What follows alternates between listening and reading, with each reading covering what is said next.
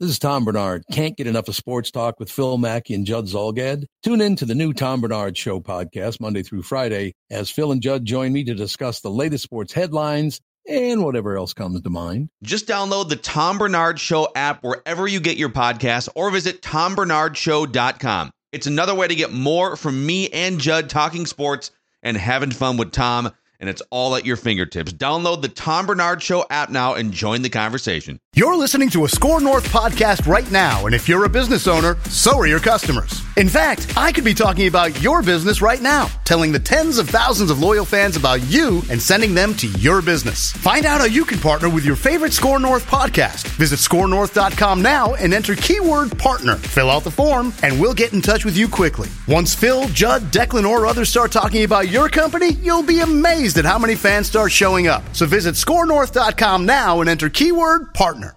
You know, ordinarily it's accomplishments, rookie of the year. Here it's dung. TCL is a proud sponsor of the SKOR North Studios. TCL, America's fastest growing TV brand. One, two, three. It's Mackey and Judd with Rami. With Rami.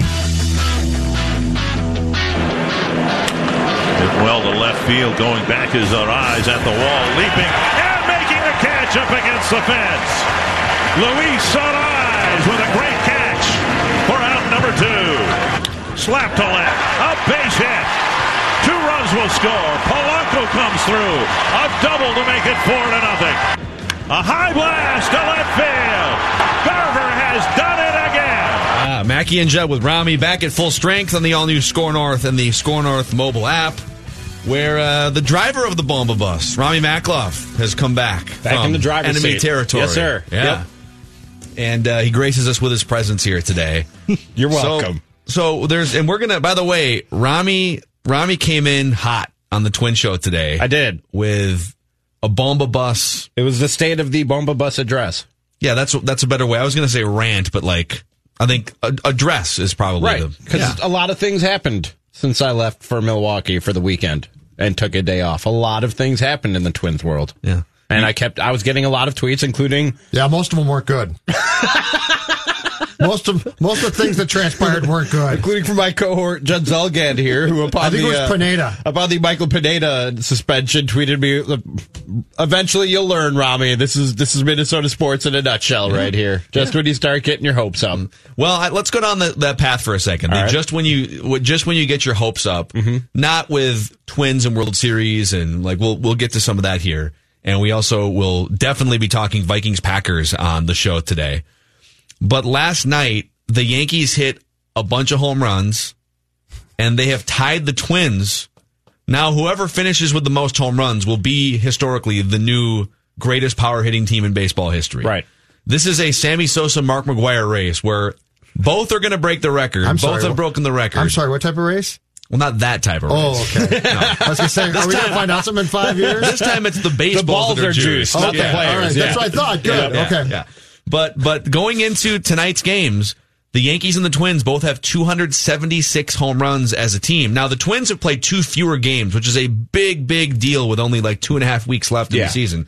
So unless we think the twi- like if the Twins played a game today and tomorrow and the Yankees didn't play until after that, do we really think the Twins would go bombaless? Probably not. No. But how much do you guys care if the Twins do or don't wind up with the most home runs at the end of the year? Because I care a lot. I do I care. really want I them also, to set this record. I this also record. care a lot. Judd's like mocking it. Look at him. I'm not mocking you. I just don't care. I'm not mocking you guys. No, Why don't you care? I asked the question. I That think it's smile was a little mocking. No, no, no. That I think smile it, no, was a little no, bit mocking. No, it's not. When I you think, saw, you I turned think your head fair. to Phil and I when we said we care. I appreciate the fact that you guys care. I think it's great to care. I See, just, I just you're that personally tone. I don't personally care about that Such a record. condescending. it's tone such a by No, condescending tone, and that was a condescending No, smile. Phil has worked and with there's me for that how long? condescending smile again. Phil, you've you've worked with me for how long now? Six years, five years? well, day to day, six years. At, at the same company, nine years. And You- I've known you for like 14 years. okay. You know me at my condescending best. This is not condescending. I think it's cool that you guys care. I'm dead serious. on the condescend, the Judd Zulgad condescension scale. It's Okay, not, that's fine. It's, it's registering. That's fine. It's registering on the scale. peak, peak condescending Judd Uh-huh. is when he settles in and takes his glasses off I've and says, that. "I want you to listen very carefully." now that's true. That's accurate. That's what I'm saying. Is I'm not saying that here. I'm not calling you guys dumb. I think it's nice that you care. I just don't care. I think it's personally. nice. You hear this? I think it's nice. I honestly, if you guys care, I, I am. I would like to hear, and th- this is why I put this question out in our prep email. I would like to hear why you care because Yeah. I don't care personally. But this that doesn't mean Yeah. that I can't hear your reasonings for care. So I care if I'm ranking things that I care about with the with the Twins over the next two months. Winning a World Series or winning a playoff series, those things are more important to me than setting the Major League Baseball home run record. But I don't want this season to just be remembered for nothing. Like it'll be remembered as, whoa, they popped up and this was the year that the Twins Right. opened their Yeah. window to be contenders. And so it'll be remembered a lot like those early 2000s Twins teams where they just, you know, they, they pushed the window open and then they entered into a successful run. But I want it to be remembered for more than that. And I think the ship is sailing. Now we can talk about, you know, where this bomba bus is at Oh, after Jose go. Barrio shoved last go. night. But I think the ship is sailing when it comes to beating the Astros and the Yankees to get to the World Series and beating the Dodgers. I'm not saying that there's a 0% chance um, after the way Berrios pitched last night. I mean, that changes the game. But if we think they can't really win a World Series, and if we think, man, it's going to be tough maybe even to win a playoff series unless you get some major starting pitching upgrades here from uh, your internal guys, I want this season to mean something. And to me, setting the Major League Baseball home run record puts a stamp on this Right. season. That's where I'm at. Yeah. It'll, It's it'll ju- always be remembered. It's for that. something you can't, no matter what happens in October, you'll be able to point back and say, remember that season that they set the single season home run record.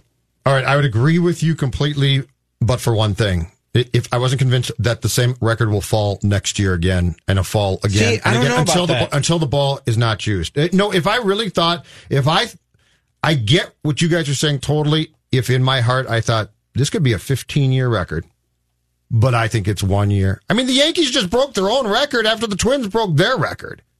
So if this was something that I thought was going to be special and the Twins own for 15 to 20 years, I'm with you guys. But so you, I just don't. I, I'm not so sure that we're just gonna that that we're gonna see another record next year. I think you know there's different eras of baseball, and Until the baseball's changed, I think we're going to continue to I think there. broken. I think you'll see the baseball go not quite back to normal, but it'll start to go back on. that way this offseason. I'm going to throw out a Twitter poll right now on my Twitter feed about this. okay, is it just gonna be Do you care if the Twins What, break? what the- should it read?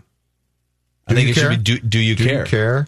Do you care if the Twins break the single? Wait, it, no, no, no, hold because they they've broken it. How mu- How about this? How much do you care if the Twins if the Twins uh, if the Twins end the season with Wi- the uh, home yeah. run record, We're trying to phrase this to our advantage. MLB. No, seriously, home run. Do you care? Do you care a lot or a lot? A lot. should say a lot, a, little. It's football season. Shut up. No, four, four, four Brett Favre's has to be obviously. Brett Favre. A lot, a little, don't care, Brett Favre. Yes. That's that a works. very old school Mackey and Judd Okay. ball. Okay. All right. All right, I'm pointing out So there we're right now. with that. Okay. So I, I just I just feel like if if they're not going to win a World Series and if they might not win a playoff series because of injuries and things that they ju- just bad luck things, Byron Buxton and uh, Nelson Cruz's wrist, which is leaving him probably less than 100. percent If they can set the Major League Baseball home run record, it just makes it, it it makes it one of the most memorable seasons in Twins history.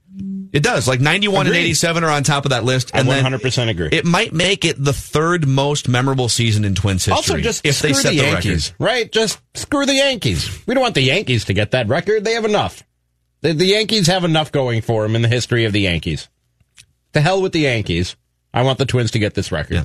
There's also the little the thing that I threw out at the very end of yesterday's show that you know we've had Yankees angst around here for 15 or 20 years. Just that the Yankees don't pay attention to the Twins because the Twins are a speck of dust. Yeah, because they kick But- dirt in their faces. But yes, the you're right. Twins and Twins fans, we sweat the Yankees because you know, they've just dominated the Twins going back to like 2003. And there's just something really off-putting about the Yankees winding up with that record and then beating the Twins also in a playoff series. I just like I can't I can't go down that Now, path. the- I don't want that. The one good thing is after you get past, so you got two more games against Washington and then Cleveland on Friday, Saturday, Sunday in Cleveland. I believe it is then a 13 game White Sox, Royals, Tigers fest. That puts you in good shape. Yes. That puts you in very good shape. Yeah. So if you want it, I think with, with it's, uh, as of going into play today, I believe the Yankees have 16 games left. The Twins have 18, 18, games left. yeah. 13 of those will be against a, a buffet of Tigers, Royals, and White Sox pitching. That's a And the Yankees buffet, man. And the Yankees aren't playing the Orioles anymore, right? Like No, they're done with the Orioles, With that section of their and they're on the road too, which which is key because that new Yankee Stadium is a joke. It's a complete bandbox. yeah, the Yankees do have the next two games against the Tigers, and they get some games against Toronto. They lost 12 to 11 last night, by the way. They got good for walked off Gardy's by the. Tigers. Good for Gardy squad. They've got one pitcher, one starter, right? James Paxton's been fantastic. Mm-hmm. That that's it. By the way, can we talk about Berrios? He lived up to it last night. I said, go Yeah. out, go out and do it. Just, I'm tired of all You, this. you did this. I'm tired of. Well, I'm You're the real MVP. I'm, he had an eight plus ERA since August 1st, and he's too good for that. It, it's it's weird because I watched or went to last night's game, and on one hand, it's a little bit frustrating because you're like, where was this? But you're also like, thank God it's back for a game. And that Nationals lineup is pretty damn good. That, uh, that's, if I'm not mistaken, they went into last night's game third in the National League in runs scored. So this is not, this is not Miami. He beat the Marlins Right. very impressively and convincingly on July 31st, but that's the Marlins. Okay. But last night, he, as they like to say, shoved against a really good team. I would also argue that it hasn't just been back for one game. He started getting it back against the White Sox in his last start when Yep. we were at the State Fair, where he went. Uh, it was a day game. He pitched six innings. It wasn't domination. it wasn't lights but, out, but it was good. but it was a bunch of strikeouts, three runs in six innings, and it was it was fine. And then you look at if you just look at the box score against the Red Sox, you say, "Oh man, five innings, six earned runs. I he walked criticized, three. I criticized him for Okay, that. but but here's where and and again it was it was a flawed start. He Yeah. put 11 guys on base uh, in five innings, but it was the second most swinging strikes he had in any start this season. He had 16 swinging strikes in that game. So to me, I look at that and say, all right, clearly he's he's getting swings and misses again, and and he's becoming harder to hit again. And he put a lot of that together last night against the I Nationals. think he's moving in the right direction. He's getting, like you said, a lot of swinging strikes. He's, his fastball velocity has been up his last three starts. It's been creeping up, and that changeup is looking is looking nasty again. Last night he made some really good hitters on the Nationals look bad with that changeup, and when he has that working for him, and he's able to work in and out, and that changeup is moving down a little bit.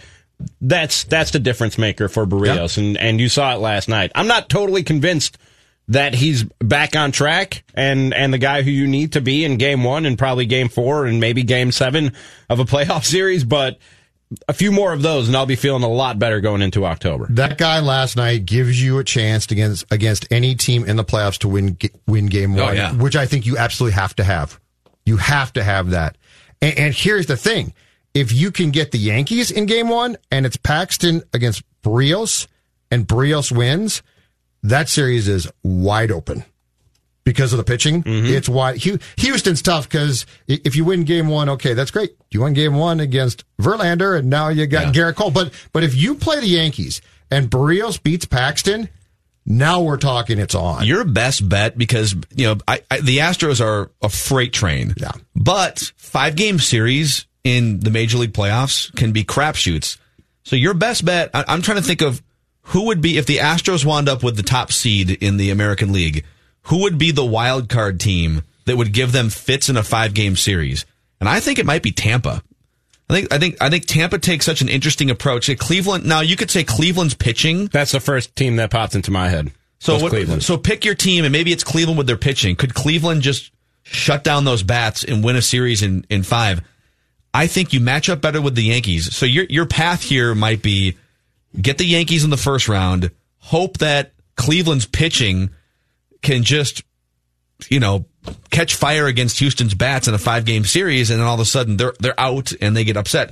It's it's not like football and basketball where if the if the LeBron James and his prime Miami Heat enter the first round of the playoffs against an eight seed, that eight seed might win a game if those guys decide to let them win a game. That's not a serious. Yeah, you're But right. in baseball, there's so many times where I mean, look at that team, that Seattle team from 2001 that they won like 114 games or 116 games, and clearly were the best team in baseball on paper. But Because? it's a five game series and teams get bounced. it's hockey. it is more like hockey. Than, hockey. It is more like Pitching hockey. and goaltending. No, I'm dead Yeah. serious. It is. It's, it's a lot more like hockey than You surprise, basketball or you football. surprise teams. Mm-hmm. Oh, I thought you were saying in. it's random, just like hockey.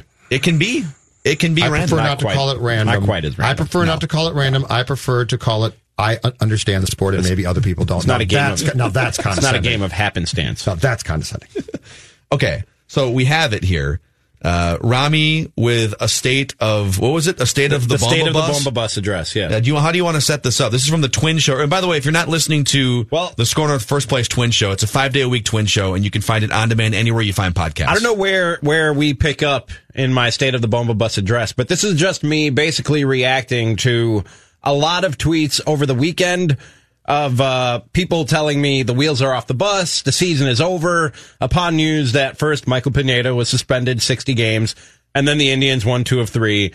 And then Byron Buxton was deemed out for the season because he'll undergo shoulder surgery. This was me telling everybody where the Bomba Bus is now.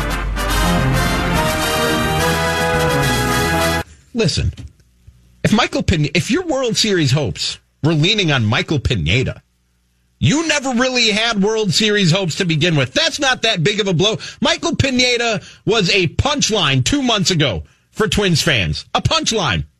Nobody was expecting anything from Michael Pineda. All of a sudden, you can't win anything without Michael Pineda. You can't go to the World Series without Michael Pineda, Big Mike. That that was the straw that broke the camel's back. Mike Pineda being suspended 60 games for PEDs. That was it. That derailed this thing. That that took the bomba bus off the road. I think not.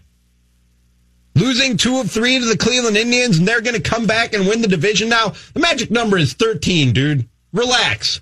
They got this division. They close out the season with what, 10 games against double A teams? Not even triple A. double A teams. Division is over. It's been over since early June. Division is over. It's done. Now, Byron Buxton, yeah, that hurts. You can't replace Byron Buxton. I can't really find a silver lining in that or sugarcoat it from you. But season's not over. I just came from watching my team. I traveled five hours to watch my baseball team, the Chicago Cubs, lose three of four to the to the Milwaukee Brewers, who are chasing them for the wild card, while the Cubs are trying to chase down the freaking Cardinals of all teams, who somehow are atop the NL Central. This was supposed to be a race between the Cubs and the Brewers, my two favorite teams, but no, here come the Cardinals, the team I hate more than anything in sports. And the Cubs lose three of four, and oh yeah, lose Javi Baez for the rest of the regular season in the process of losing three of four. Hmm. That's a season being over. That's a bus being derailed. Then, right after I leave town, the Brewers, who are heating up and catching those Cubs, lose the MVP. Lose the MVP with a fractured knee on a ball that he fouled off his own knee. That's a season being over. Don't tell me the twin season is over. Don't tell me the wheels have come off the Bomba bus. You still got a you're you're tied for the major league record in home runs. You're tied for the major league record in home runs. You're one of the most prolific offenses to ever step on a baseball field, and you just got seven innings of two run baseball from your ace last night. And oh, yeah, this stretch that Judd said, we're going to find out if this Twins bullpen is for real. This Twins bullpen looks for real to me. I don't know about you guys. This, bo- this Bomba bus is still flying down the road, and I'm just about to put the brick on the pedal and go up on the. And yeah, I'm about to just put the brick Party in the back. on the, on the back. No, I put propane tanks on the roof. We got propane grills on the roof, and I'm about to go up and grill a division championship dinner. That's what I'm about to do. Pretty damn soon. That's the state of the Bomba bus for everybody that was asking me, tweeting me, is the season over? Is the bus crashed? No. I told you this thing was at least getting to October, and this thing is still at least getting to October. And I don't hate their chances when they get there either. Bring on the Yankees. That's where the Bomba bus is at. Thank you. We're gonna win, twins. We're gonna score. We're gonna win, twins. What's that baseball score? The wheels come off the Bomba bus. Bravo. Thank We- you. I think we all needed a little bit of Thank you. optimism there. Do you know what that was? Was that? That was the guy that goes out on a date with a new gal and talks about the old gal. That was a Twins. That was a Cubs Brewers rant masquerading as a Twin State of the Union. Are you? That she was. Yeah. No, it wasn't. Sh- I love Shelley that was so just, much. That was just a perspective for you. From, But I- from a couple of teams but that I'm really, no, but Shelley was the greatest. from a couple of teams that really now just she's out had for the their season. season, finished. Now she's out for the season.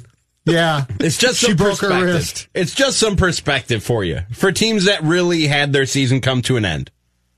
Oh. Twin season is just fine compared to what's going on in some other cities. All right, it's fine. Actually, if you thought that, that Rami was maybe picking at his own sports scab, I want to I want to pick at Oh, your goodness. a Rami I sports thought scab. this was on the rundown yesterday. Yeah, we didn't get to it.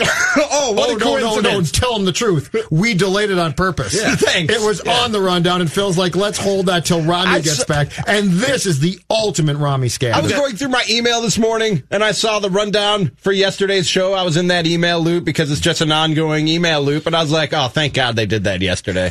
Thank God they did that without me yesterday. But No, no, we uh, we pumped the brakes on that topic specifically to wait for you to come back in studio. wish you would have cut the brakes on that. Now, uh, after Rami's uh, optimistic state of the Bomba Bus address, I guess you could sum it up by saying Rami thinks the Twins and uh, Twins fans could use a fresh coat of paint Oh. on their uh, outlook. That's very good, Phil. And if they did, you know, you'd say to yourself, well, who am I going to call? Who am I going to call? Who's going to give me that fresh coat of paint? And I'm going to tell you right now, it's my friends at Certa Pro Painters. You know, I hate to say it, but it's true.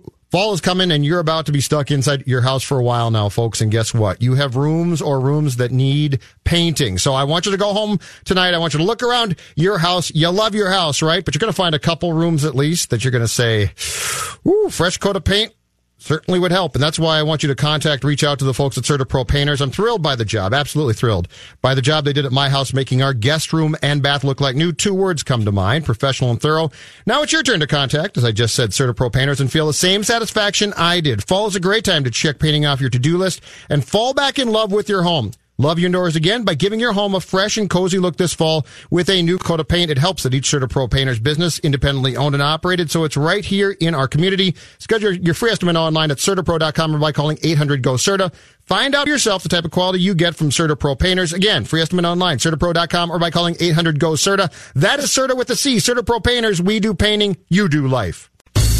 Game is different. Again, we didn't go into last week's game saying we're going to throw it 10 times, but maybe we'll throw it 48 again. I don't know. We'll see. We're going to do whatever we need to do to win. Uh, I have no interest in, in dropping back 50 times if we don't need to. I'd like to win the way we did last week if that's the way it can happen. I'll play whatever game is called, whatever game we need, and all that really matters is that we find a way at the end to win. And I'm not going to nitpick or look at any of the, the steps along the way to get there. Let's just win. All right. Kirk Cousins, Mike Zimmer, Packers and Vikings this weekend. And don't forget, right after the final whistle, Vikings Vent Line live on SKOR North on AM 1500 on your radio dial, on live.skornorth.com if you are a streamer of audio, or on the SKOR North mobile app. We also video stream that show live on Twitter, Facebook, and Twitch. All at SKOR North. And by the way, Vikings Vent Line is now five days a week during the week as well. 10 o'clock on Mondays live, 11 o'clock Tuesday through Friday with Judd Zulgad, Danny Cunningham, Manny Hill, and uh, you can find that podcastable anywhere you find your favorite podcasts. I'm uh, I'm doing an exercise here that I want your thoughts on in terms of where the Vikings stand with their current quarterback situation relative to the rest of the league because I think you've got like you've got a few different interesting categories. You've got teams that are solidified for five or ten years with like the Pat Mahomes, right? Sure. And uh, and then you've got teams with aging Hall of Famers, um, like Brees, Brady, Roethlisberger. Wait, that's assuming Brady ages. That's true, actually. Did you see him at his his, his press conference today where they were I asking about wanna- Antonio Brown? I don't want to talk He looks like he's it. 28. Yeah, that's just, just Did you see? He's Benjamin Button. Did you see on Sunday Night Football the picture of Tom Brady as a rookie next to the picture of Tom he Brady looks now? far worse as a rookie than he does now. He's Benjamin Button. I'm telling you, he's Benjamin Button. Well, he's, he's- reverse aging. he is He's going to be kale, kids. He's going to be a 50 year old baby playing quarterback soon. the rookie picture. He is how how many pounds heavier do you think he is in that picture than he is now? Twenty five at least. Oh, there's a lot of jowl going on. There's a lot of jowl. Yeah. and it looks like baby fat.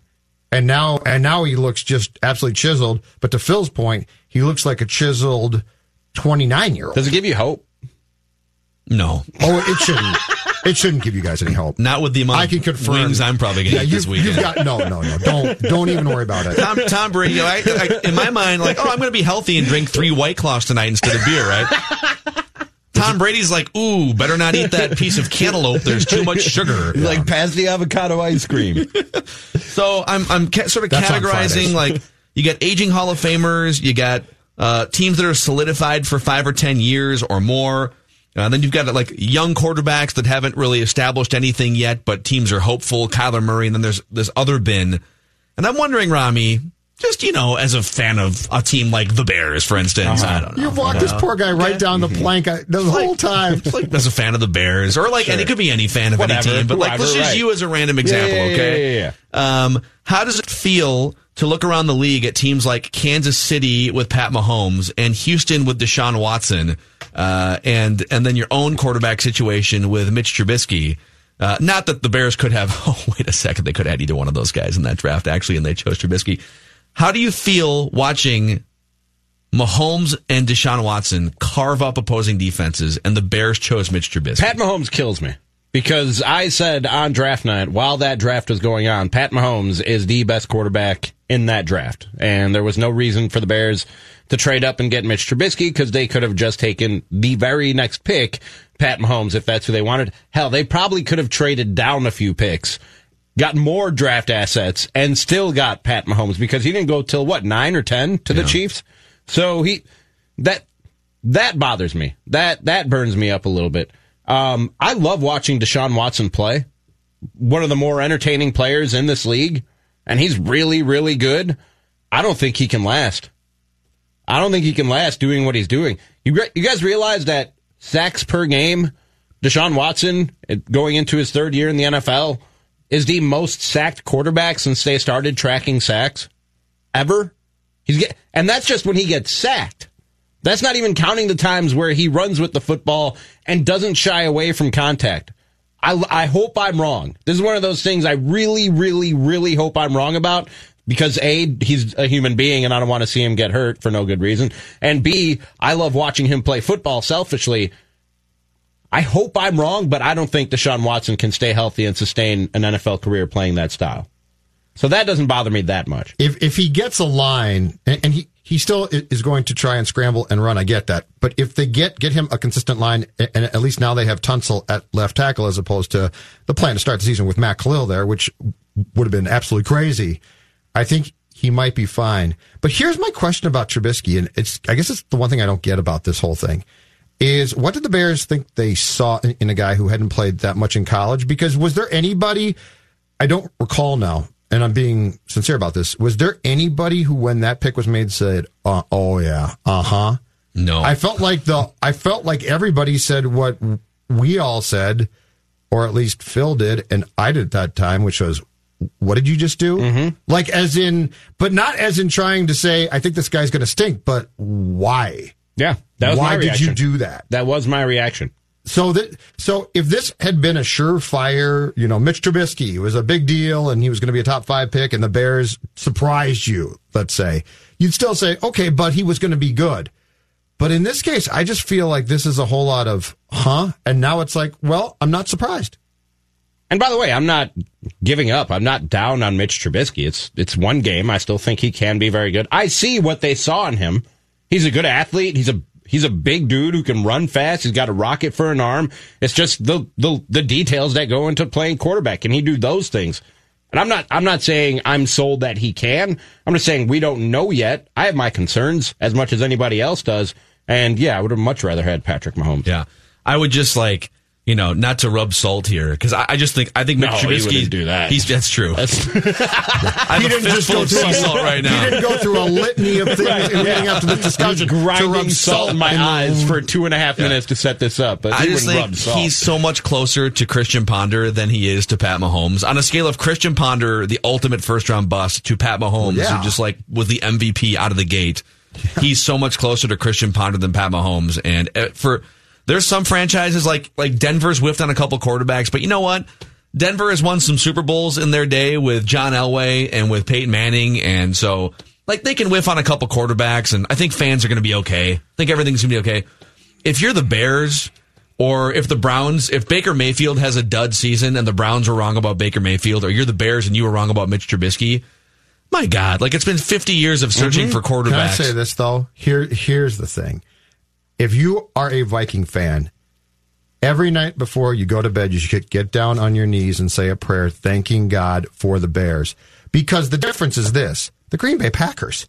The Green Bay Packers went Brett. They went Brett Favre ninety two to two thousand seven. It's just not fair. Yeah. Aaron Rodgers two thousand eight as a starter to to we don't know when.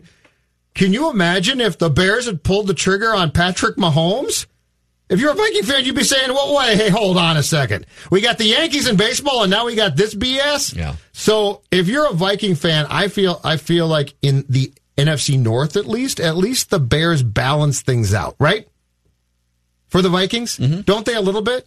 Well, the Lions and the Bears. Well, the Lions are just a lost cause, but the Bears aren't a lost cause. The Bears have had some really good teams, some really nice teams. The point being, though, is if you were saying, okay, Packers, Favre, 92 to 2007, and now Rodgers, and then let's say Bears, Pat Mahomes, I'd be like, okay, I think I might just be done with Right, football. right. I think I might just be going somewhere else. So, how would you guys like? Let me just do kind of a comparison sake here, just for fun. Rami, No, you're not. Rami's just like looking at his computer. He's like, these bleeps. I want to try and put into context where would you rank the Vikings' current quarterback situation compared to some fill in the blank teams that I'm going to throw at you guys. Right. Okay, and the Bears are going to be one of them to hold your responses. Okay. So, I, so I'm gonna I'm gonna tell me and tell me if you disagree here. I think there are one, two, three, four, five, six. I think there's like I'm gonna say there's like six or seven teams that are just solidified for the next five or ten years. Okay, so I, I wanted to clarify, and I think you just did. We're talking. We're not just talking about if I need a guy to win a game today. I'm talking like the quarterback situation over. Okay, and I'm, I'll big lay this picture, out. All right, big picture. All so right. like I think the Chiefs with Pat Mahomes, Matt Ryan's only 33. I think they're good for the next five years in terms of like I, I would take I would take Matt Ryan for the next five years. You Not- wouldn't? Not the one I just saw in week one. Okay, well, like Matt Ryan over the last five years, Yeah. you take him over the next Yeah. Mm-hmm. five years, right? Uh, Jared Goff, Russell Wilson, still 30 years old. Uh, Carson Wentz. Like the, the Eagles are sitting in a good spot with Carson Wentz. Uh, I'm going to put Deshaun Watson on the list if he stays healthy, but Rami would put up a fight on that. So I think there's like six teams that are solidified with a good young quarterback that we're sure about if they stay healthy or a young enough quarterback for the next five to 10 years. And then I think there's a group of like aging Hall of Famers that are better than Kirk Cousins and are and, and the teams could get rid of their contracts that they wanted uh, or Aaron Rodgers like so Brees, Brady, Roethlisberger, Rivers. I'm going to take th- that group out of the equation here. Would you rather have the Vikings' current quarterback situation of two years left of Kirk Cousins and then blank slate, or Chicago Bears and Mitch Trubisky? I think I might go Trubisky, just on promise. We know what Kirk Cousins is. I think I might go Trubisky just on promise and potential, and the defense that he plays with. See, I would go. I would go Vikings and Cousins for two reasons. Number one, right now Cousins is better than Mitch Trubisky, and I think Mitch Trubisky is closer to Christian Ponder. Therefore, I'd rather just like redraft in two years, which the Vikings can do. The, the Vikings. The Bears could too. That will could, be yeah. that will be Trubisky's fourth. No, that'll be his fifth year. That's if they pick up the option on his fifth year. Right now, he has next year guaranteed, and then they can they can cut bait and start over again if they want Mm-hmm. after that. Right now, if you're the Bears, paying Trubisky would be a big time decision to make, and, and I'm not sure which way I would go. But if I could take, if I could take one of those two situations right now, I'm taking the Vikings because the, the Vikings and Bears, they're built very similarly. I mean, they're both built around defenses, and they're both now now. Nagy's an offensive guy, so this doesn't make as much sense for Chicago, but I really believe that the idea to win is defense is going to win and our offense has to be good enough. Mm-hmm. I'm going to take, I would take the Viking structure over the Bears. But yeah, if Trubisky, look, if Trubisky's okay, I don't know that you can continue or would pay him. So Right. you might be right. But just flat out, which one would I take? I'd take the Vikings. Okay. What about the Vikings' current quarterback situation or the Dallas Cowboys' current quarterback situation where Dak Prescott, am I right? He can become a free agent after the season. Is that correct? Or does he have one more year year left in is in? 2020? I think it's after this season. Free agency, unrestricted free agency in 2020. So, Okay. So I'm taking But if you I'm wanted, so you, so your Dallas situation would be you can pay thirty, you can pay more money for Dak Prescott who's younger, or blank slate after the year. I like I like Dak. I like Dallas. I'm taking the Dallas. I'm with Judd. I'm taking I'll Dallas too. I'll pay him. Okay, taking Dallas too. Okay, what about this? Is a fun experiment. The Vikings' current quarterback situation, or let's go with um, Denver's current quarterback situation, which is one more year left of like a middling, like a Joe Flacco, and then you get to redraft. That's a. I'm taking. Okay, It might be a wash. Here's me. Vikings for me. I'm taking Vikings too, just just for fun. Because here's my question. Spielman, okay, I get get it. He has uh, scuffled at best. That's probably being kind to find a quarterback. All right. How does John Elway, after all, how can he not find a quarterback? Like that Denver thing is, he's hired a defensive guy. Now that's John Elway. Like Rick, I get, but John Elway has now hired a defensive first head coach because basically he. So I'm taking the Vikings. I mean, the answer is there's only like 15 or 20 in the world. And I know, but Yeah, they're really hard to find. They Yeah. are super hard to find, but you've got John Elway. You can't find one. I think he's very close. I think John is very close to being done there. Okay, one more. I got one more for you guys. That's right. I'm pulling the plug. And this was actually a real decision that they could have made in real time when th- when when this came up uh, a couple years ago. Yep. Would you rather have the Vikings' current quarterback situation or the Baltimore Ravens' current quarterback situation, which is Lamar Jackson for the next Ravens four years? Much cheaper than Kirk I, Cousins. I like what Baltimore's doing. I think that they're I think they're onto something ordinarily. They're well coached. They're pretty smart. This might sound weird, but yeah, I- I'm with Rami. I take Baltimore's.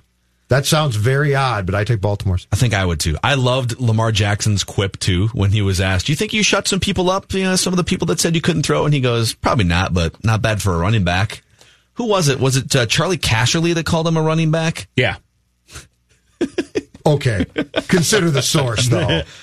Charlie Charlie Charlie, lost the fastball probably about 15 years ago. It's pretty funny. Uh, we will dive into what the Vikings' strategy should be against the Packers. Thanks for And- saving that topic for me, guys. Really appreciate it. yeah, anytime. Thanks. We're here. To, I thought it was a good conversation. Here to support you. Hobby Bias, Mitch Trubisky. What's going on? Yeah. Thanks. Good to be back, boys. Yeah. Missed you. Uh, when we come back, we'll talk No, about we'll talk about the uh, three years of Chicago Bulls basketball after Michael Jordan retired. Up next on Mackey. Or and the Bulls right now. or the Bulls at any point really in the last uh, 20 years or so. But first, let's talk about Federated Mutual Insurance Company. Federated has planted roots over a century uh, in the Twin Cities. It's a Minnesota-based company down in Owatonna that's here to help business owners in every area imaginable. Uh, it just helps tremendously when you are a business owner to have an insurance company that gives you more than just a policy. They give you a face-to-face relationship. They give you, like I said, a hundred plus years of experience as an insurance company, and they give you peace of mind as you navigate the challenges of running your business. I've had the pleasure of meeting a lot of people from decision makers higher up uh, to some of the marketing representatives that you would be working with as a business owner. And I can tell you just how diligent, hardworking, friendly, and knowledgeable the staff at Federated is. And uh, if my experiences talking with them are even just a fraction of the experience you're going to get, uh, then you won't regret partnering with Federated Insurance. Go to federatedinsurance.com to find out all about the industries that Federated protects and to find your Federated marketing rep. Federated, it's our business to protect yours. Jonathan here with the SKOR North download presented by Tondrick Financial. And boys, remember last week when Zimmer was previewing the Falcons game and he was just listing off players' names and we went on a little bit of a tangent about it? Yes. Well, he did it again when talking about the Green Bay defense. Those guys, uh, the two Smiths, the two outside linebackers, are both really good players. Had a lot of pressures last week. You know, I like the safety that they drafted in the first round. Uh, the corner they took a year ago, Alexander, was a guy, another guy that we liked. Very competitive kid. So uh, I think they've, you know, they added the safety from Chicago, Amos. You know, I think they've had a lot of players. They gave a lot of different looks last week. Like played with a lot of DBs. So you know, we'll just have to see what they do against us. He literally just looked at their roster sheet I and like, it. I like that guy, that Yeah. guy, that guy, and oh yeah, we almost tried drafting him. Okay, do honest question because there's so many. Think about how many opposing players you're going to come across Yeah. in a season, right? Do coaches even know the names of more than 50% of the opposing players, or is it just the number and the position, right? Yeah, number and position.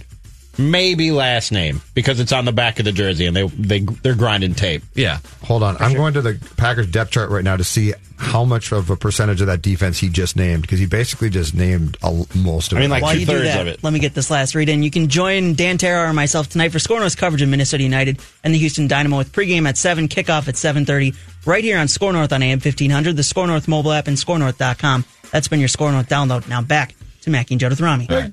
Good percentage. Okay. You just named him off. Really like that kid. That's uh, Smith. The two Smiths are So many Smiths, all of the the Martinez Smiths. guy is, is really really good. Um, they've got this King guy. Oh, I like King. He's a great player. yeah, yeah. Sounds sounds like a Did I great sound collection. convincing? Did I sound Yeah. completely convincing there? You That's sounded the- like like Tubby Zimmer. It's the Tubby Smith. I feel like, I, but I feel roster. like that's a great that's a great strategy, a great route to take if you're a head coach for an NFL football team because you don't want to do these press conferences, and that's way you don't really have to think about what you say. Just go up and read names off a roster and say they got this guy and they got that guy, and I like him. Should be challenging. Uh, this might have to be a Wednesday feature, just highlighting Zimmer, just listing names. We should keep track of names e- each week to, to see which t- weeks he gives you, like seven names. Yeah. Or if it's a really bad team, he's like, yeah, I like Jones and Smith. And here's really, if we want to think big picture, Jonathan starts stockpiling these, and at the end of the year, make one long reel of Mike Zimmer.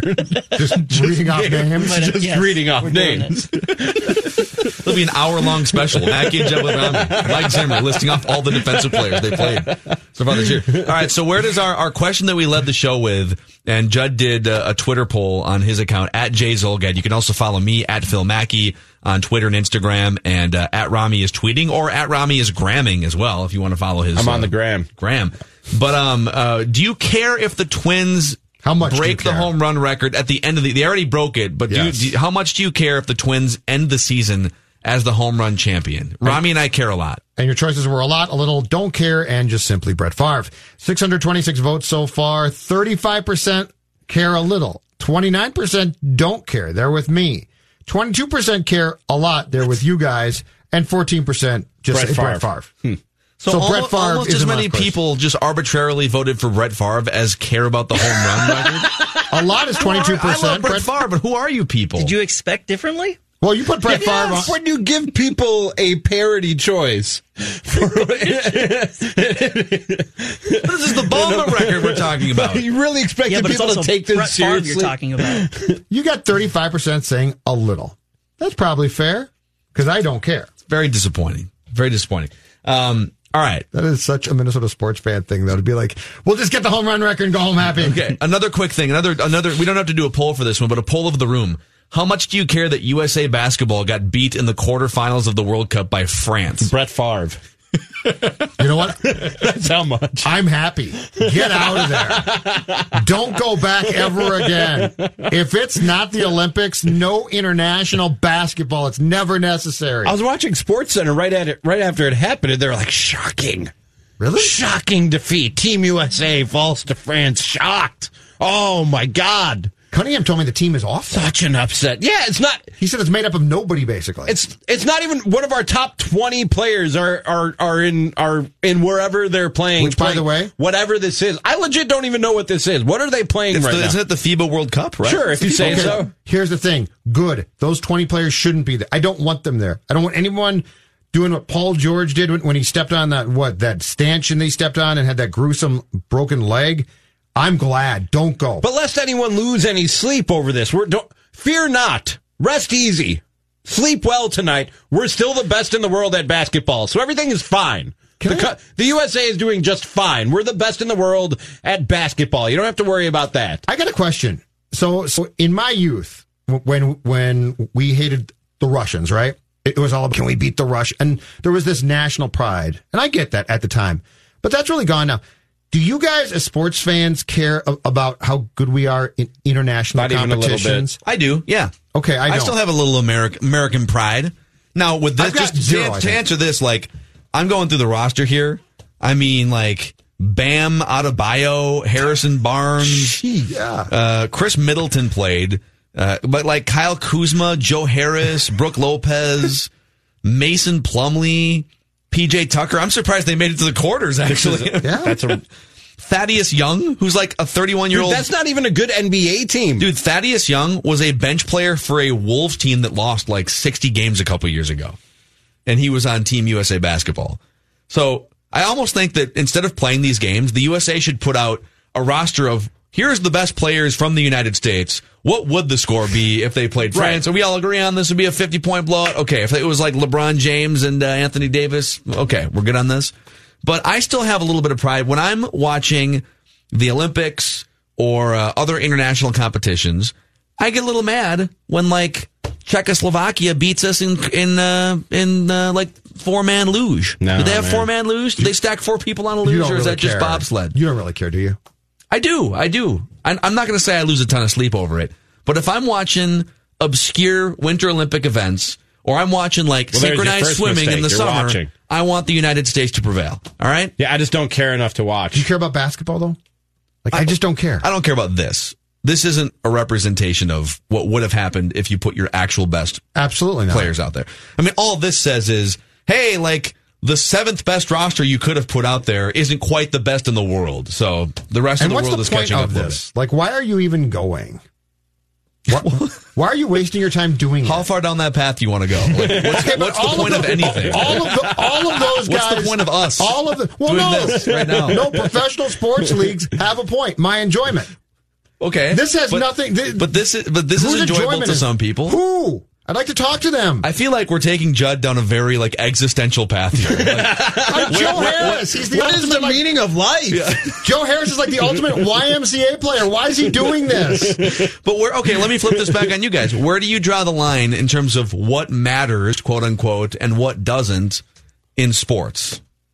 The only thing personally that I care about is the leagues that I watch in season are entertaining and good. And I Yes. get mad when they're not. International play to me has jumped a shark. I don't care. If the Olympics go away tomorrow, I don't care. And, and, but I, what I hate as a sports fan, and I mean, I despise is these tournaments that aren't the Olympic games. They're just these arbitrary, I don't even know, we make them up and we play them. And then every once in a while a guy gets hurt. And I'm like, okay, really? You just took away my enjoyment of you in season to get hurt in some stupid competition that you shouldn't be playing. And that's my feeling. and it's watered down. It's like when I watch the NFL, when I watch the NBA, when I watch Major League Baseball, those are the best in the world doing what they do. When you turn it into international competition, and all due respect to every other nation in our world, we are all one. Um, but all due respect to them, like would you when you include France and Australia and China and India and and countries from all over the world, it's just you're just watering down the talent. It's not as good of a product, and I don't care if you slap an American flag on it. I'm here to watch the best. When I sit, when I invest, whether it's money or two to three hours of my time to sit down and watch a sporting event, I want to see the best do it. Okay, I and when you turn when you go to international competition, it's not the best. It's it's a lot of dudes who we never heard of and will never hear of again because they don't play at the highest level or on the biggest stage. And why do I care? I think where where I where I will go down the path that you guys are going down is when I do. So I watch Olympics. You know, I'm not watching 12 hours a day, but like I'm ducking in on the Olympics. I'll watch a little fencing. All right, I'll watch a little curling. And when I watch fencing, oh, God, I can't, dude. Because curling, you're, they're all they're drunk half the time. It's great to watch that they got sport. a little little flask in their coat. They're very Zulgadian. But but like when I watch fencing or one of these obscure sports like bobsled, I think, all right, if you ranked all of the best athletes in the world who could do this, but chose to go play basketball or something else, like if LeBron James decided to be a fencer, he would he'd cut a guy's head off with those electronic swords, Right. You know, but he chose not to. How many people actually chose to get into fencing at the level it takes to be an Olympian? Like, are there 20 people in every country? Maybe. So that's one thing I do think of. But but hold on, like back to the original. Uh, let's say you you are watching an international sporting event. It sounds to me like you guys don't.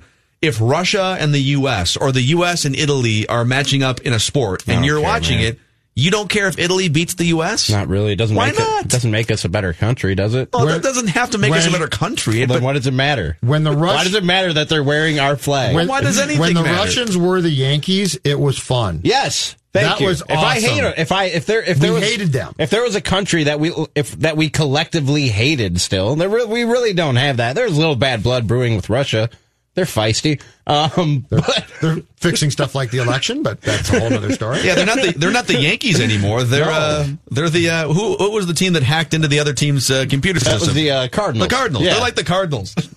These are like the Rays. But we don't have sometimes, that. Like if Al Qaeda had a hockey team. This is Royce's point.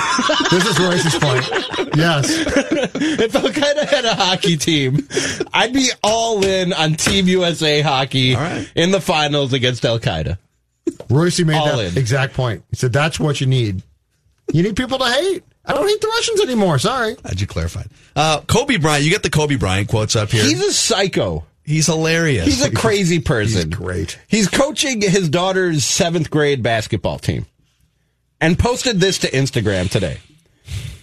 Here's our fourth, it's right off the top, he's a psycho. Here's our fourth place, quote, winners picture. LOL. Six of the kids in the picture stayed with me and worked every single day to get better and continue to work to this day. The seventh player, in parentheses, not in pick, missed this game for a dance recital, so that should tell you where her focus was at this time. From the original seven, we have added a player two years younger, sixth grade now, a player whose team in our area uh, folded, and a player whose family moved here from Tennessee. The beauty of coaching is growing the players from the ground up. That journey continues. Hashtag Mambas. Tell me where he's wrong. Where's he wrong? Here's the thing about it. Okay. You know, Ri- rise and grind, kids. What's funnier? Rise and grind. Him him laughing at the notion that they're winners, lit- lit- putting it in quotations, and then putting LOL, It's an absurd. It's, it's it's absurd to pose for a fourth place. or him Trophy. calling out the 11 year old girl for going to You a know what? dance recital the- rather than a basketball That's the greatest thing he could do for that kid to allow that kid to know her faults. Here's the thing, though. That's what made him great. He should have said her name. In all, ser- in all seriousness, He should have put a name on This, it. this is what made Kobe great. I'm sorry, but you have the chance to be coached in basketball by Kobe Bryant, and, you choose a dance recital Dance over recital. being coached by Kobe Bryant. Well, then you Bryant. know what? Quit the team. You like Sorry, dan- that's on you you. like You dance more. to get But- called out. Devote yourself to something. Yeah. I'm Pick about, something. I'm, Pick about to. I'm about to bring these two conversations together. Going back to what Phil said, how many kids are trying to be professional basketball players compared to how many kids are trying to be professional dancers? If she had a recital, if she's a really good dancer, if that. she's- Pick a path. if she's at the top of her class, pick what you wanna do. She has a better chance of going pro as a dancer than a basketball player. And given how WNBA players are paid, she'll probably make more money being Then a you dancer know what? too. Then quit basketball. then make a decision. She could make more money in Europe. She's an idiot. Gotta be honest. I'm with Kobe. on this Everybody's one. everybody's preaching that re- kids are too specialized nowadays. They need to play more sports and have more interests. This girl has a dance recital. She had to pick. She picked the dance recital Is this dance, time. a, is dance a sport? I mean, it's Is dance a sport? 651 646 I on purpose, by the way. We'll, we'll spend the next hour dissecting it and maybe mix in a little Packers Vikings discussion when we come back on Mackey and Judd with Rami. What should the Viking strategy be against the Packers this weekend? Uh, should it look like their strategy against the Falcons? Let's talk about Luther Brookdale Toyota before we go anywhere here. 694 on Brooklyn Boulevard, where you've got all kinds of great new vehicles on the lot. Uh, it's about four, three, four months now. I've been in this RAV4 XLE with uh, safety features and technology that have blown my mind. I love the fact that you can just, especially now with you can't you can't pick up a phone in your car; it's illegal. And so I love the Entune system built into the center console and Apple CarPlay, giving me easy tap access to, I don't know, audio apps like the SKOR North mobile app. It's very easy to uh, just tap on it now. I mean, that's the future that we have in our cars. So stop in on the corner of 694 and Brooklyn Boulevard and go say hi to people in the service department and also in uh, the showroom area that my family and I have been friends with and have been working with for 30 plus years, going back to uh, mid 1980s, I want to say. And uh, people, some of the same people, by the way, that were there in the 80s are still there today, and they are absolutely people that you want to work with. Mackey and Judd with Rami. We'll come back. We'll talk some Vikings. We'll talk some Packers. And in other news, also coming up in about 20 minutes. SKOR North on AM 1500 KSTP St. Paul, Minneapolis, 94.5 KSTP FM St. Paul HD2, and on skornorth.com. I like horny. TCL is a proud sponsor of the SKOR North Studios. TCL, America's fastest growing TV brand. One, two, three. It's Mackey and Judd with Rami. With Rami.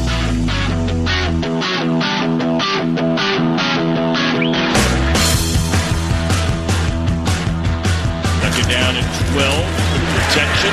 And there is Thielen. He is into the end zone.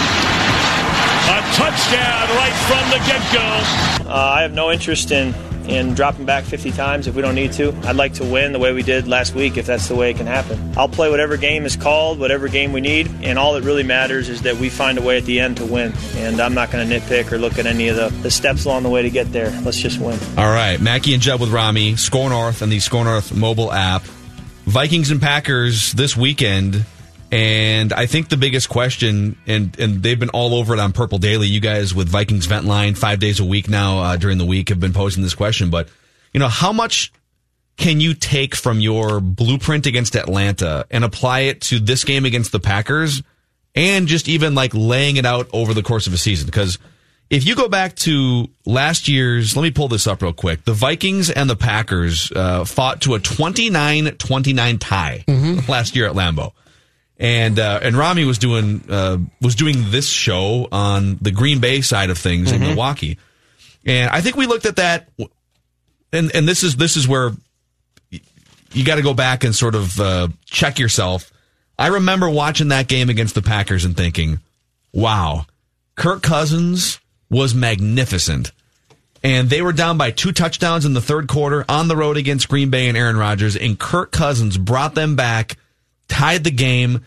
Yes, it would have been nice to pull that thing out, but wow, like put it on Kirk's shoulder. He was 35 of 48 in that game, 73% completions, 425 yards, four touchdowns. Man, the Vikings have found a passing game. This is it. This is what they pay Kirk Cousins for. And now I find myself saying that's not the blueprint to win long term over the course of a season. I don't think you're going to have games where he's only throwing the ball 10 times, but I would take the same thought that you had against Atlanta, which is run the ball, zone blocking, Dalvin Cook, Kirk Cousins play action, sprinkling him in as needed. The idea and was let your perfect. defense do what it needs to do. The idea was great. I, I think if you go back now and look at the Vikings 2018 schedule, and be, because Phil, you're right. At the time, you're like, oh, Kirk Cousins threw that ball on a dime to, to uh, Thielen late in that game, and then they got the two point conversion to Diggs, and they tied up the score. And wow, that's fantastic. At that time, you're not saying, oh boy, this seems like a problem.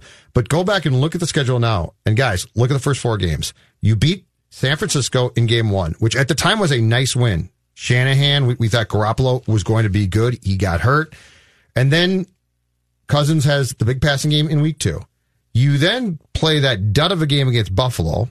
You then play the Rams on the road in a game that as a fan was highly entertaining, but again, ran, uh, ran clockwise of what your coach wants.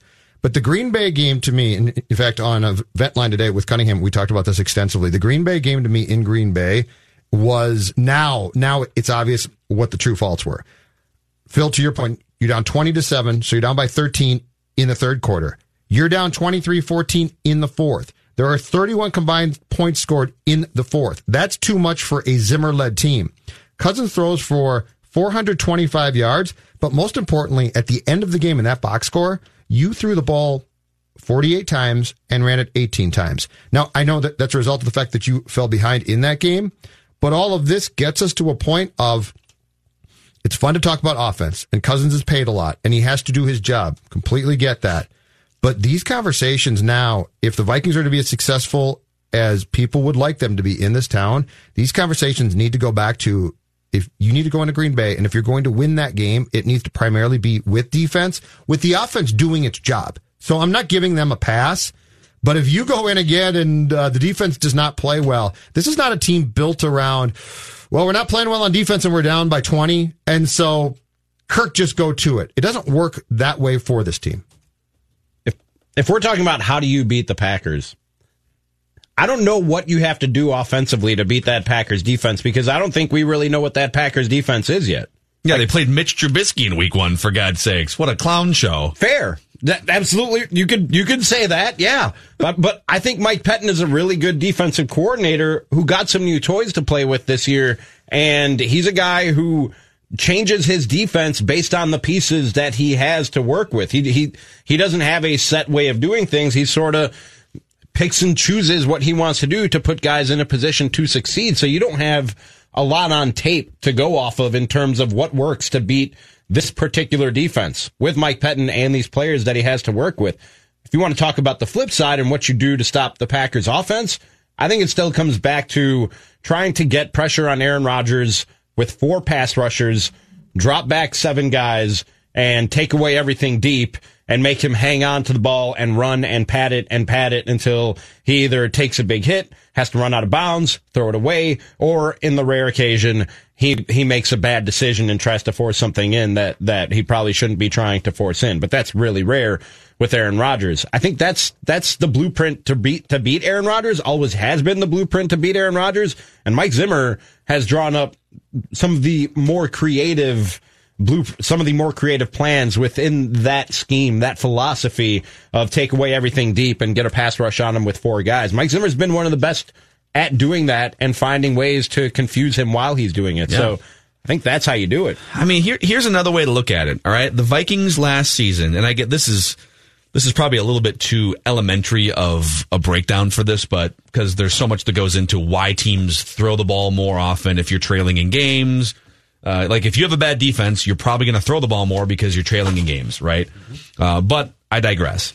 The Vikings last year had the sixth most pass attempts of any team in the NFL, but they had the fourth best defense in the NFL according to yards per play allowed.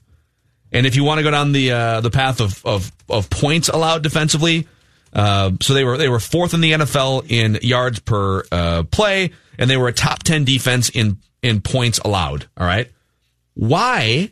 If you have that good of a defense, and was it the best defense in the NFL last year? No, it was not. It was still a very good defense when you compare it to the rest of the league.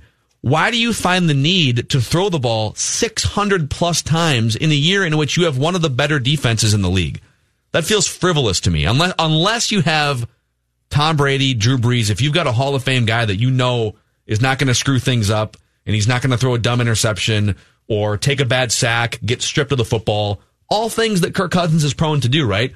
I just feel like you're asking for it. Your defense, if your defense is 25th in the league, it's probably going to be tough to run the ball down teams' throats on a regular basis because you're going to have to score 30 plus points, right? But if you're playing in close games and you're trying to keep up with the other team and the other team is scoring in the passing game, you kind of have to kind of have to throw the ball to keep up with them, don't you?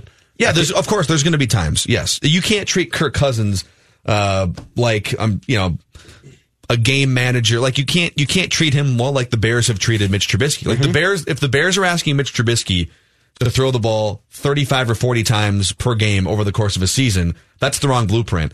I but I think you start by building your blueprint as if Kirk Cousins is a game manager. And I think that's fine. Knowing that he can go above and beyond that as needed. To R- Rami's point, I think that you can only afford if if you're the Vikings and you say, okay, you're going to get involved in X amount of these games, and you're going to have to throw and you're going to have to throw the ball. I think you could probably afford, and Colin and I talked about this on Purple Daily today. I think you could probably afford about four of those games. And the rest of the time, your defense has to be that good. You've got, you, you are banking on what the Bears did last year, which is we're going to dominate defensively. Cousins is going to be necessary at times, but the key phrase there is at times. So if you consistently are like, okay, we're down again, or we're, we've got to get in, if if you get into shootouts too frequently, the Viking season is not going to be anywhere near the playoffs. I don't think. One thing the Bears couldn't do against the Packers last week, and again, week one, we don't know how much of it was the Packers defense is that good or the Bears offense was that dysfunctional. They could not run the ball on them. And we know that's what, we know that's what the Vikings are going to come out and try and, and establish early on because of what we saw in week one. They're going to try and run the ball on them. If that doesn't work, it'll be interesting to see if they if they go off script and and start throwing the ball a little bit more. If Mike Zimmer's edict to run the ball is will still be in effect. If it's if they can't crack the line of the, of the Packers, Short passing game could be I'm, a weapon. I'm fine with that. What I don't want Cousins to have to do, when I think he's incapable of doing too frequently, he can do it sometimes, is consistently, as the kids like to say, drive the ball downfield. I think the, the the thing that's the most the biggest wild card in this division for the rest of the year is was that Packers defense we saw in week one is that like the new defense is that It's a, it's better. It's a lot better. because if all of a It's sudden gonna be good. if they have a fringe top five defense and Aaron Rodgers that's a different ball game in this Mm-hmm. division Aaron Rodgers' team scored 10 points in that Thursday night game. And I swear that I have not seen him happier post game in probably two or three years. when he went up to uh, Like it was bizarre how happy he was. He scored Mike 10 Pettine, right? points. Yeah, Yes, Mike, he walked up to him. Mike Pettine, and Because like some, I think there's there's been some friction on the you know the side of the Packers the last few years with Rodgers, and he walked up to Mike Pettine and shoves him. And the look on the face of two or three other players and coaches around at first was like, "Oh my god, are they fighting? Is this like, is this a fight?" oh no, he's just happy. Okay, he's happy that he has a defense. They've never seen that before. They've never seen Aaron Rodgers happy with a defensive coordinator. but but post game, his team scored. He scored ten points, and he was giddy. Well, th- but and I don't blame him. He finally has a defense. How many times? I mean, Rami, I'm putting you on the spot here, but like, how many times in the in the last ten plus years has Aaron Rodgers been able to kind of struggle? Offense scores, you know, ten points, and they win, and they win a game with other ways, right? With defense and special teams, Like et two or three times tops. And I'm not even exaggerating. Two It's or three times. always him. Tops. Yes. If he didn't get it done, nobody was getting it done. Yeah. So man, this this division is so wide open right now, and who knows what. It's so hard to look at week one and say, well, that's the new Packers defense for sure, or well, Mitch Trubisky. I think Mitch Trubisky's garbage, but like week one is not. I like the gratuitous not- shots all the time. You know, week one is not the week that you like would make that judgment. Finding ways to bring that up. You don't know about Trubisky, but I think he's horse bleep. Mackey and Judd with Rami on the all new SKOR North and the SKOR North mobile app. In other news, when we come back here.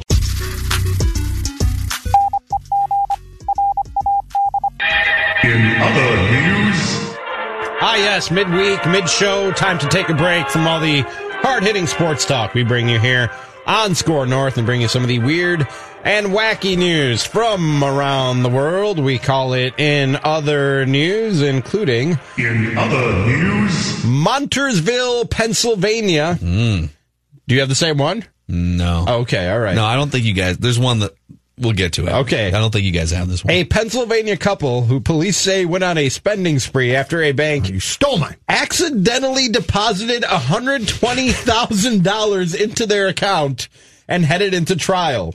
State police tell the Williamsport Sun Gazette that Robert and Tiffany Williams of Montoursville spent most of the money on items like an SUV, a race car, two four wheelers, and a camper. Police say the couple also paid bills and gave friends $15,000. Wait, I feel like you could. That's it's a lot of money, but like, is it that much money?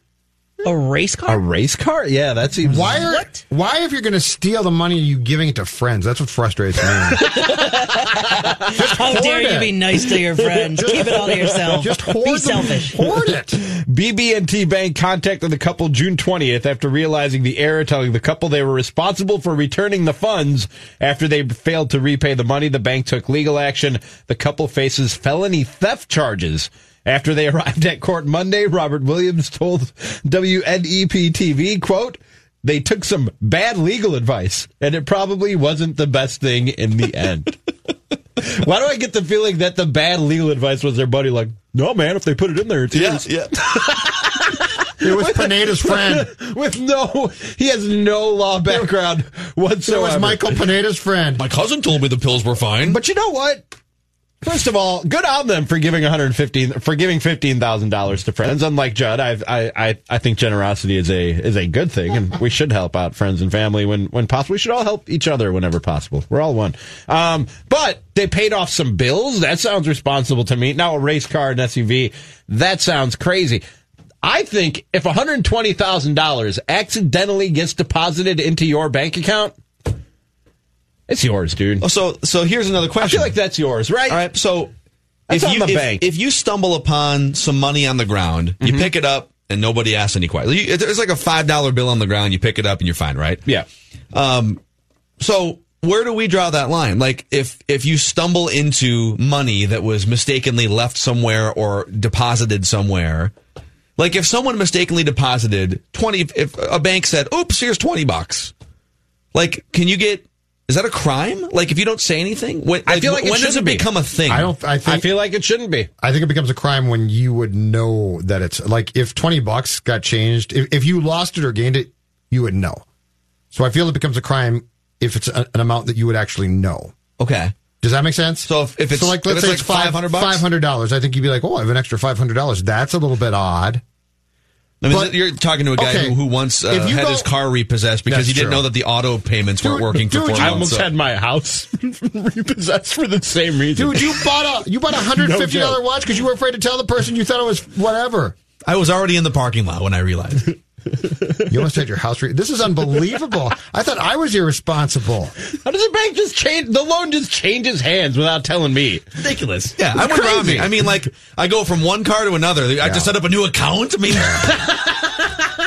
take my car out of the work parking lot during a Mackey and Judd show. Keep the money and take the pills. That's the, 100 that's the Pineda way. Why not? Okay, qu- two two questions for you guys. If one hundred twenty thousand dollars ended up in your bank account and Yeah. you didn't know how, a would you say anything? Yes. B how fast could you spend one hundred twenty thousand dollars? I'd freak out. I'd be like, "This is way. This is way weird." One hundred twenty thousand dollars. I'd be. After hearing this story, I now would say something. Yes. Like, what if you spent? Okay, what if you didn't spend 120? Like, well, I suppose if you spent if you spent 20 grand, they'd still want the 120 grand back. Okay, to so Phil's you know question, you'd be down 20 grand. if, if if you if you went if you went to, to your local um, uh, gas station slash shop to get cash, how much? It, and somebody had left cash in there, so like they hadn't taken their their full amount or So something. there's just 40 bucks in there. Yeah. What's the amount at which you would walk away? And what's the amount at which you would tell the person at the gas station, "Hey, I think something's wrong here"? At an ATM, there's a camera, so I know I'm getting caught.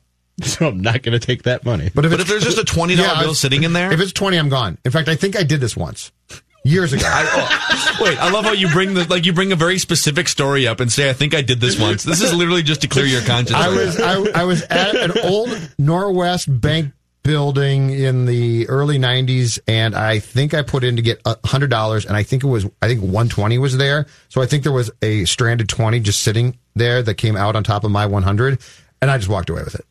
I love how you remember that you stole twenty dollars like thirty years Yeah, ago. I don't really consider you it kind of stealing. feel bad about it. I still. consider I consider that being opportunistic. Is it stealing if it's just left there? I don't think it's stealing. You just found it. It's just left there. I just found one hundred twenty thousand dollars in my bank if account. there's a See, that's 20 where I get. if there's a twenty sitting in there, if if there's like if there's a stack of hundreds or something, Yeah, okay, I- you might want to. I don't know. I don't know. No, I'm with you. Other news. All right, I don't know. this is from Deadline.com. Paramount Pictures. I'm I'm gonna I'm gonna withhold the the giveaway here because I want to ask you guys. All right. all right. Paramount Pictures is gonna remake a 1997 action thriller. They're gonna oh, I recast saw it. this. I saw this. I saw this, yeah. Okay, Judd. I think I heard This about this movie's thi- right up Judd's alley, right? Yeah, I think I heard about this on. Uh, yeah, I think I know. It- which which it- 90s action movies would It's you a hockey really? term, right? Yeah, Yes. Yeah, I did. Face hear, Off. I did hear this couple. Paramount days ago. Pictures is giving a facelift to Face Off, the 1997 action thriller starring John Travolta and Nicolas Cage. The studio is going to reboot the film with a new cast. They've got a new uh, writer, they've got a new producer, and a new executive producer. And the second paragraph is, and this is accurate. Given a fairly preposterous sounding premise, the original film was a wild ride. Spoiler alert. Uh, the premise was one guy was like, was it John Travolta was trying to track down Nicolas Cage or vice versa? One guy was the good guy, one guy was the bad guy. I don't think I ever saw it. John And, uh, Trav- or Nicolas Cage starts the movie as the good guy. Okay. Then turns into the bad guy. because he did a face swap Yeah. due to laser surgery Yes. with John, John Travolta. They swapped If you're faces. remaking this they movie- took the face off. If you're remaking this movie with that name and those two actors as the original actors, you don't recast. You just bring those guys back. John John Travolta, by the way, has had a few more of those procedures in the last 22 years. That's why you bring him back. The last That's why time you I also saw him- bring Nicolas Cage back. You know I who else you have- recognized You know who else you have to bring back? Howie Long. What? Who had a part in Face Off? Did he? Yes, he did. All right, I got to pull this up. Didn't Point didn't Point Break bomb? Didn't the new Point Break just do Oh, absolutely yeah, terrible? terrible. Um, Why are we doing this? I got. I caught some. Hollywood's out of ideas for movies. I, I caught know. some flack today for saying Rocky Three wasn't good. Uh, Face Off was terrible. Face Off was a Wait, you bad said movie. Rocky Three wasn't good? Yeah, Rocky Did Rocky you tell Three. Phil that? Rocky Three was not a good movie. Rocky 3 is an amazing movie, but it's, It's not one- really it's not, not one of the four best Rocky movies. I could have done without. You could have just gone one, two, four, Rocky Balboa, Creed, and Creed Two. I feel like you may have skipped the beach running scenes. What was three? Which one was three? Mr. T. That's Mr. Oh, T. I as love that one. Lane. And where Rocky spoiler spoiler elite uh, alert where uh, Mick dies. Spoiler and Rock has to avenge the death of Mick. Which, by the way, they tried to make, and Collar made the same point. I don't know if he ever said it on the air. We were having a discussion off the air. Everybody, they make Clubber Lang out to be the bad guy in that because he quote unquote killed Mick. Well, no, he hit he hit on Rocky's wife. Okay. He throws Mick to the ground. Now, Mick charged him. This is the Don Zimmer, Pedro Martinez thing all over again. So Mick deserved it? What am I supposed to do if an old man charges me? Just stand there and let him charge me?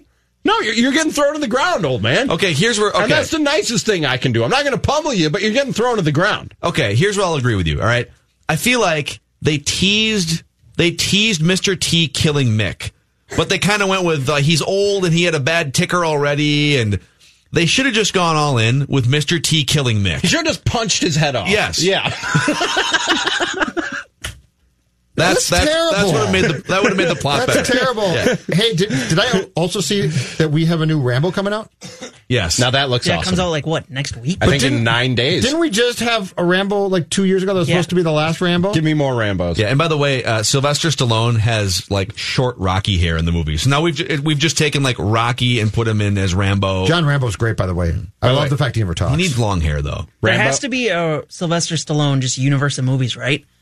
And they're, the end sequence of this movies, the end game of these movies, is just like three different Sylvester Stallones just looking at each other, figuring out how they're going to beat someone up. Arm wrestling Sylvester Yes. Stallone, boxing Sylvester Stallone, Rambo. Rambo. I love Rambo. Like the, The fat, first the fat great. cop Oh, in. Copland, Sylvester Stallone. I could watch. I don't care how old Sylvester Stallone gets. I Sylvester can. Stallone from The Expendables. I I will count that body count as long as he wants to. I'm all for Rambo. By the way, Rambo, my nickname in Pop Warner football. Oh.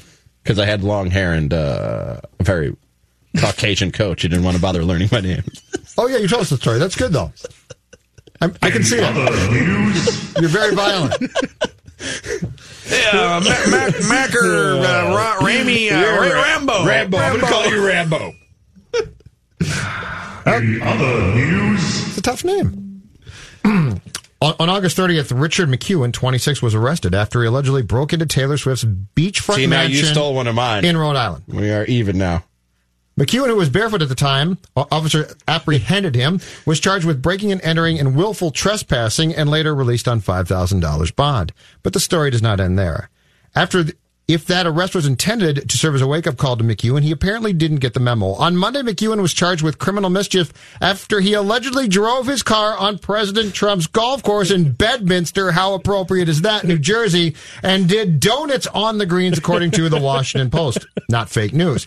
Police said McEwen has driven his vehicle onto the greens twice in the last week on September 3rd and September 8th. In the process, he left circles on two different putting greens, causing at least $17,000 in total damage. McEwen has been released pending a future court date, but a spokeswoman for the Trump organization told CNBC, yes, she talks to them, that he will be prosecuted to the full extent of the law. Isn't that it? That's that's revenge. The Democratic revenge right there. We're gonna we're gonna get you by doing circles on your greens. That's what's gonna happen. How does that not go to Fox News?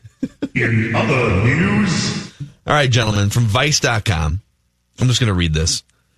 Look, we respect. Uh, I don't know why I- this, this story starts with like a weird first paragraph. Um, Most of them do. Uh, it's been such a White Claw summer that police departments have taken it upon themselves to remind everyone that there are, in fact, laws when you're drinking claws. And everyone's collective thing for hard seltzer has contributed to an ongoing nationwide claw shortage. People are all up in arms about the claw shortage, I don't right? believe it, by the way. Marketing ploy? Yeah. Genius. Despite the fact that black cherry and ruby grapefruit have probably been written in at the bottom of the endangered species list by now, an as yet unnamed fraternity in Austin, Texas somehow still allegedly swooped $7,500 worth of White Claw See. for a party. This, this, that's. And there's a there's a picture of I don't know if this is what seven thousand five hundred dollars of White Claw looks like, but this is a lot of White Claw on a crane or on a forklift. Uh, and it says, uh, "I still can't believe this frat came and bought seventy five hundred dollars worth of White Claw." And if you could describe this picture to the Oh my God, that's a whole pallet full of White Claw. Well, they're not gonna about eight feet high. There won't be any laws after you No drink those wonder claws. we have a claw shortage. These dudes bought all of it. It's amazing. Uh, so somebody swooped in, and uh, is that what like do do fraternities do like fundraisers I've never Is that been this in is? a fraternity. I haven't either. I but where do you once. get seventy five hundred bucks? Is like some is a rich dad stepping in and saying, Yeah. "How much White Claw do you need, Sonny?" Oh no, I think Much they have. No, I think they have like fees and stuff so that, Okay. that they, I know they can collect. In PCU, they would uh, throw keggers and put the money towards the frat house. The best part was the old days when they would have um, pledge parties and you you go in and get drinks for free, and they really didn't card you much. Those Judd- were the good old days. Judd did that last week at the U of M, didn't he? Believe me, if I could get away with it, I still would. Okay, so don't tempt me. Safety Harbor, Florida. Oh yeah, I've been there. Have you? I think I've been to Safety Is Harbor. it safe? Do you feel safe there? No, of course not. It's Florida. oh, don't silly. Authorities say a burglar broke into a Florida home, cooked himself an early morning meal, and told the resident there to, quote, go back to sleep. The home's occupant told investigators he awoke to discover the man cooking and eating sometime after 4 a.m. Thursday. The burglar ran from the house when the resident called 911. Deputies from the Pinellas County Sheriff's Office tracked down the suspect in a wooded and swampy area behind the home. Deputies say Gavin Krim, a 19 year old Marine, allegedly entered the home through an unlocked rear door. An arrest report mentioned the suspect may have been under the influence of alcohol. If I woke up and walked into a kitchen and a burglar was so nonchalant as to just say, go back to sleep, I'd probably think it was a dream and just go back to sleep. Wouldn't you? Wait, so did the burglar steal anything No, other he than like food from the pantry? He just made breakfast. Do, do we know what the breakfast consisted It of? It doesn't say in the story I'm Was there enough for two? if if Dawn was out of town and someone broke into my house and I came downstairs and they were cooking like like let's say it's eggs and waffles and stuff. What if it was like the whole nine? Like there was French toast, I'd be like, oh, I'm- bacon, I'm- eggs. I'm in. You're not even mad, are you? He's holding a gun and saying, "After we eat, I'm taking your TV and your stereo system." Oh, I'd be like, that's fine. But we've got an omelet station over here. My stereo system. Go ahead and take it. I don't listen to it anymore. How many stars of breakfast would it have to be for you to not be upset that this dude's in your house? He You didn't know even what? break a door. He walked in through an unlocked door, so nothing's broken. Actually, what would be the stolen. What what would be the food? What breakfast food Oh would, man, would you say? Okay, that's Okay, it. Bingo. If if there was uh, salmon lox, uh, Mm. uh, everything bagels, and a Bloody Mary bar, he can have the TV. Are you kidding? The TV won't be enough to compensate him for that.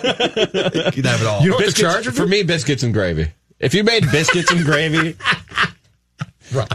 Robbie always Robbie always goes with the highest caloric possible. like if you made fresh made biscuits and gravy from scratch, sausage gravy from scratch. Oh man, Dude, you can take take whatever you want. Yeah. Mattress. Actually, you know what? If it was a TCL TV, I'm not giving up the TCL. no, you don't give up the TCL. No, no, sir. There's some other offshoot brand. Not even for salmon. Not even for salmon. No. Well, no, no, not even for salmon. You can always get another. Go buy yourself another TCL. Everyone's Yeah. happy. You could. I mean, technically, if a burglar did come into your house and uh, stole your TV and offered you breakfast, you could just go to any major local retailer here in the Twin Cities and you could go look at the award winning new lineup of TCL 4K Roku TVs with the best picture quality, probably the best price too, if you do some comparison shopping, and also the best slate of entertainment connected options. If you're a cord cutter, and there's all kinds of you out there, I know there's a lot of uh, cord cutters over the last couple years that have just said, uh-uh, can't pay 250 bucks a month for cable anymore. There's no better TV slash streaming service than TCL and Roku because you get 5,000 plus streaming channels and 500,000 plus movies and TV show episodes. TCLUSA.com or you can go, like I said, to any major local retailer here in the Twin Cities. Mackey and Judd with Rami. We wrap with Royce on the other side. 542 here at SKOR North. Jonathan Harrison here with the SKOR North download. We get another look at the injury report as we head into Vikings Packers this week. And Courtney Cronin tweets out Pat Elflein has a knee injury and did not practice, along with Mackensie Alexander's elbow. Anthony Barr, Josh Doxson, and Mark Fields showed up on the injury report for the first time this week and were limited Wednesday during practice. So that's been that is the injury report for the Vikings heading into Vikings Packers this weekend. That's been your SKOR North download. Now back to the final segment today of Mackey and with Rami. All right. Thank you, Jonathan. All right. Do you want to clarify your your gaffe there, Rami, in that Well, I last think segment? I- I- slandering Howie Long's name. I think I just have to quit for a mistake this bad, right? Just remove myself from the public eye. It wasn't Face Off. It was uh, Broken Arrow that Howie Long was in with John Travolta. Uh, Pat Pat Royce here, uh, wrapping up the show with us like he does every day. Hollywood, ha- we thought Hollywood was was had jumped the shark long ago with their remakes of unnecessary movies that need to be remade. Paramount is going to remake Face Off, the late '90s action movie with John Travolta and Nicolas Cage.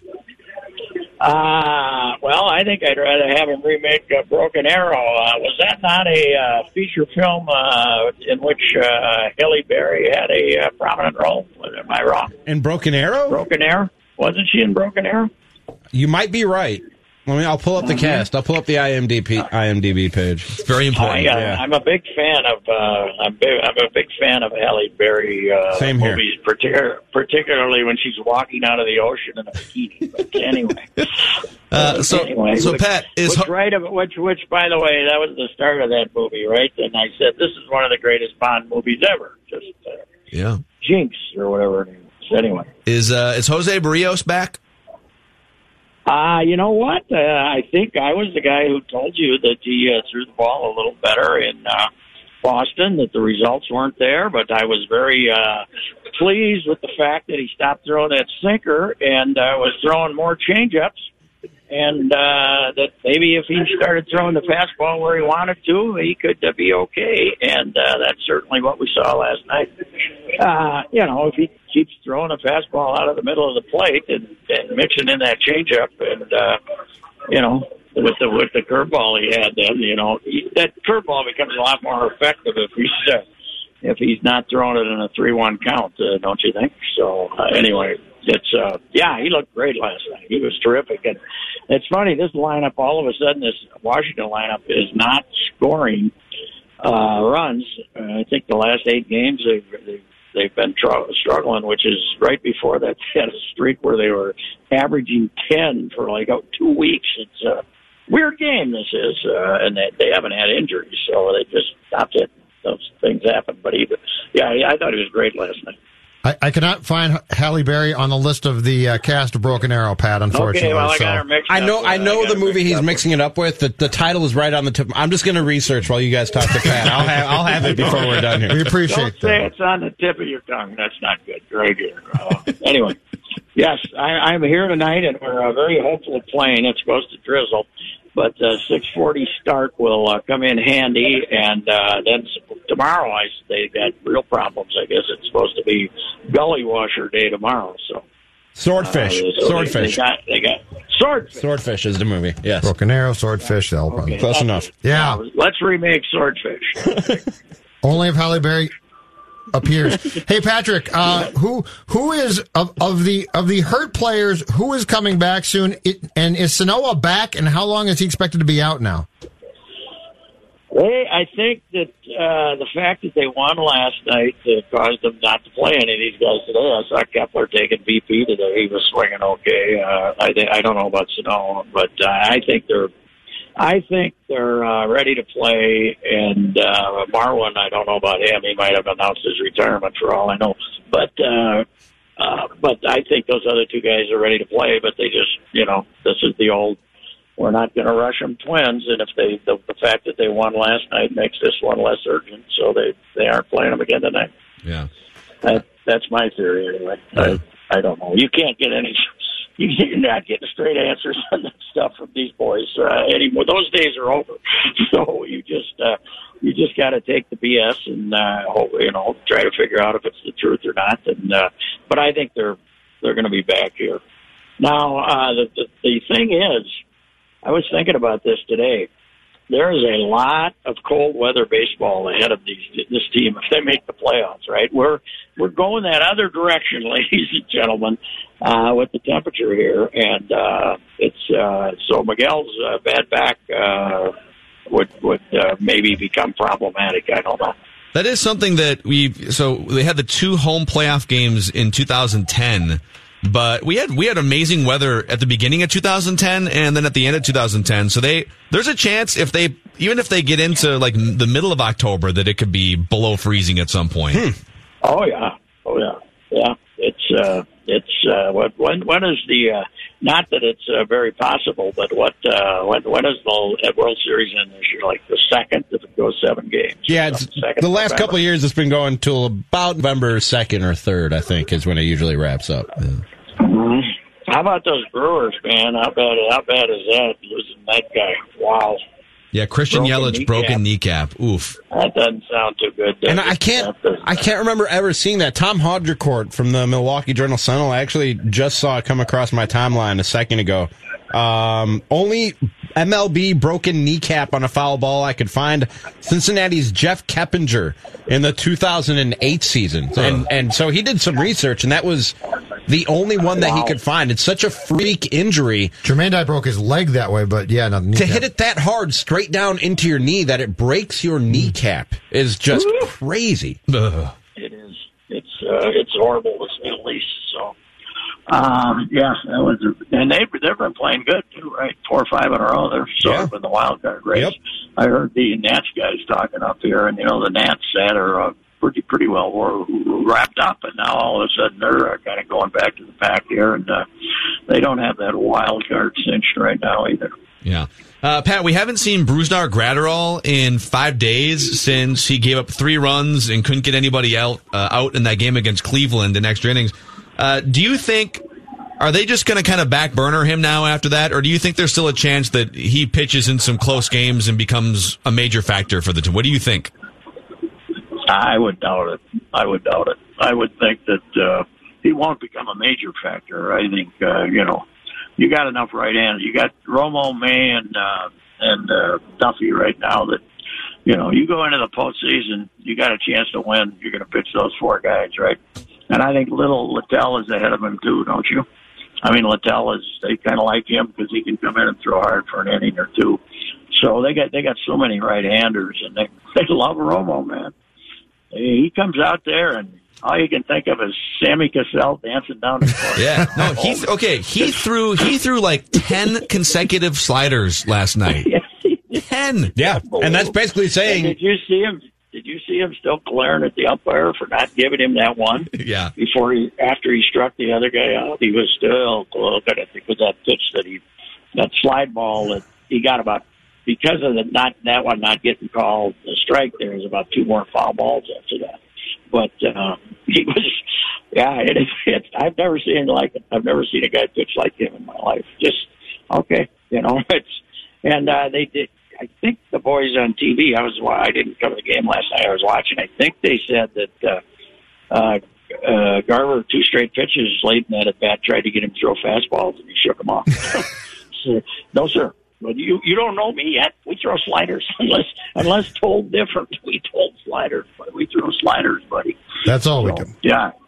Yes. Uh, to an- answer your question, Game Seven, uh, potentially Game Seven of the World Series this year, October 30th. So we don't get to November 1st. Oh, we don't get. to That's the good news.